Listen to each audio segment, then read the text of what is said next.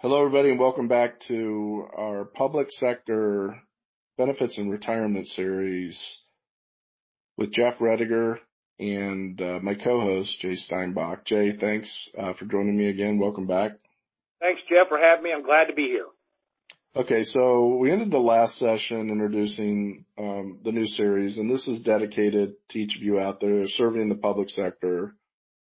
And uh, the big question we're getting and you are too, Jay, is uh, with everything going on in this world 2020, you you know, you as a public employee are participating in a 457 or a 403b plan. You may have a 401k, maybe a spouse has a 401k.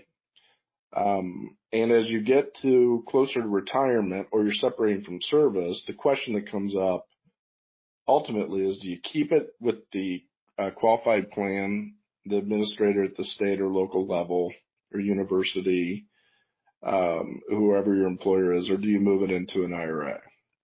So uh, that's the topic we're going to cover today. And um, Jay, you've been in the financial services industry. I know we've talked about this. How many years now? It was. It'll be 33 in November. So you have some tenure. You have some experience with this subject. Just a little bit. All right, so let's talk about this. Um, what are you know? We're going to talk about this at a high level, and then at the end we'll we'll uh, get Jay's information out to each of you if you if you'd like a complimentary consultation. But let's talk about this. Essentially, uh, what are the pros and cons? So let's talk about the qualified plan 403b, 401k, 457 first. What are the advantages of keeping it with the employer um, at retirement? Um, I tell people if if they're just they're comfortable with where it is and who's handling it, you know, they've had it the same possibly the same provider for years and years. Um, you know, you have to have a comfort level. If you have that comfort level and you can stay with it, um, but I tell people that the disadvantage to that is is that your options as far as investing with a 403b or a 457 are somewhat limited. Um, most of them are either going to offer you annuity or a, a grouping of mutual funds, and that's generally all you're allowed to put in uh, as a funding mechanism for those accounts. Whereas on the outside, if you wanted to roll it to your own IRA, I mean, you could do stocks, bonds, ETFs. Uh, you know, the sky's the limit on what you can do with your money. You have more control and you have more options. So then, uh, why would somebody choose the option of a, you know, an IRA over, um, just leaving it in a 403b? Let's say I was going to separate and I have all these options with my 403b, but what are some of the advantages of the IRA? Well, uh, you have control. You uh, can di- dictate to the, to, to the provider how you want the money invested. Um, you can always roll it back in. You can roll it into an IRA. You can always put it back into another retirement plan if you choose. We tell most people not to commingle those accounts to keep them separate. Um, I like the diversification. You just get more options. I mean, you can get portfolio management. You can have investment advisors or management companies that may require a million dollars to invest with them to have them manage your money. You can take it down as low as fifty thousand dollars if you want to do an IRA. So we just tell clients that it's just easier. Uh, if you need money, you can take it out. It's a lot easier to get money in and out of an IRA sometimes than it is a qualified plan based on the restrictions of that plan. So that's what we tell people in IRAs. Uh, flexibility, uh, you have control over it, and you have all the investment options you can think of. The other question we get a lot is Roth some of your plans out there, probably most of your plans, you have a Roth option. And the Roth exists. option is it, it's just simple. It's just after-tax contributions that go into the plan. Uh, you have to make sure there's a couple hoops you have to jump through. You can't withdraw it before 59 and a half without incurring a penalty. Um, and you have to make sure that you've had at least five years, and then you can take the money out at that point after 59 and a half and five years. You can take that money out tax free. You've already paid the tax on it, and then the earnings that it generated are also then now come out tax free. You don't see it very often, but occasionally if an employer has a match to a 40, 457 or 403B, that money also would come out tax free to you at uh, retirement as well.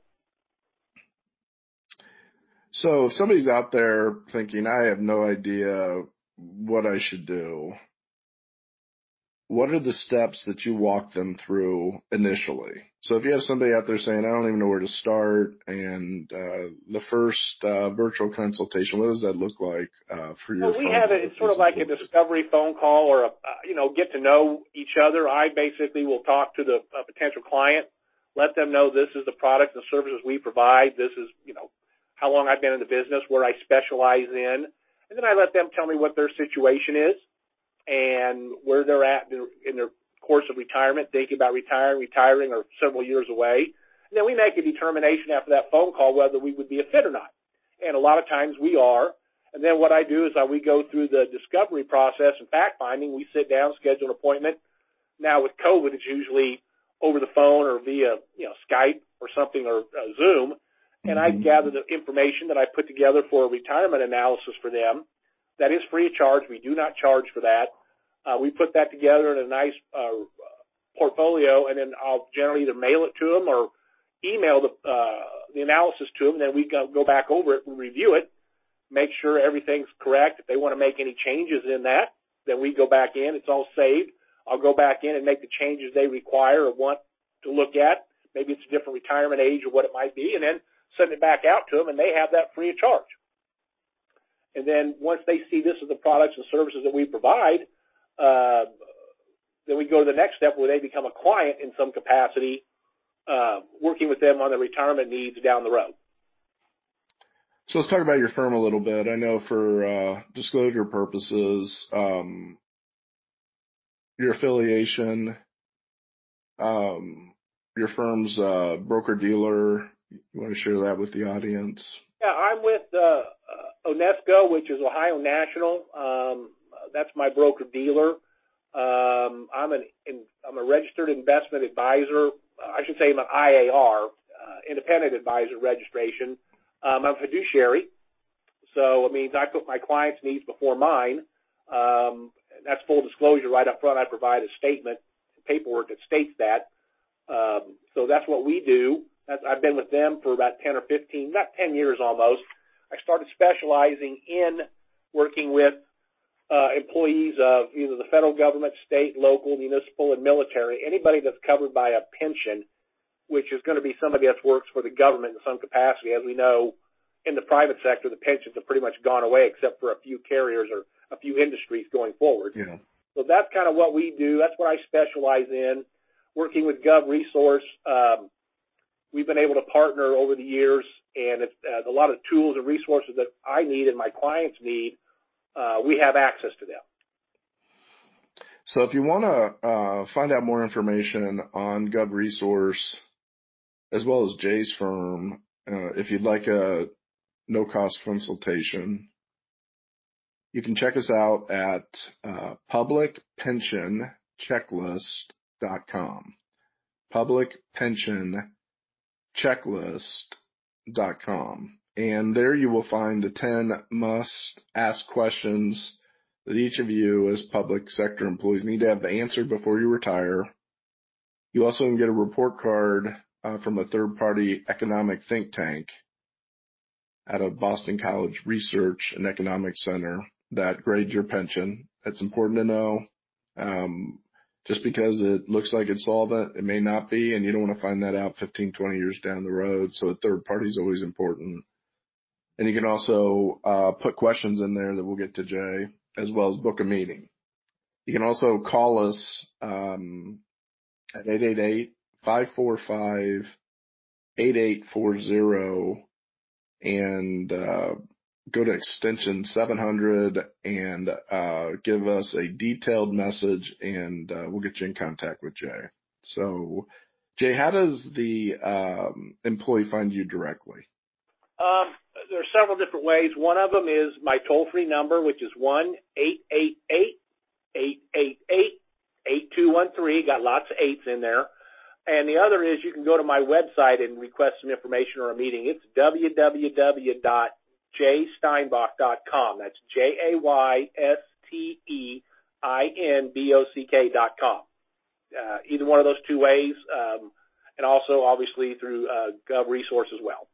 Okay, awesome. So, all right. So next week, um, everybody look for the next episode. We're going to get into uh, maximum pension options for each of you that have been with your employer for a while or even mid-career and you're wondering, is that pension even going to be around? So we're going to talk about full pension versus survivor options, what the cost of those survivor options are, and what some of those pitfalls could be. So you're going to want to join us for the next episode and, um, go to publicpensionchecklist.com and track us down. We'll get you with Jay and he'll help you out 33 years of experience.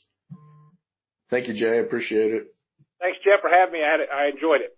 Okay, we'll be back, and uh, this concludes our session today. Thank you, everybody. This conference will now be recorded.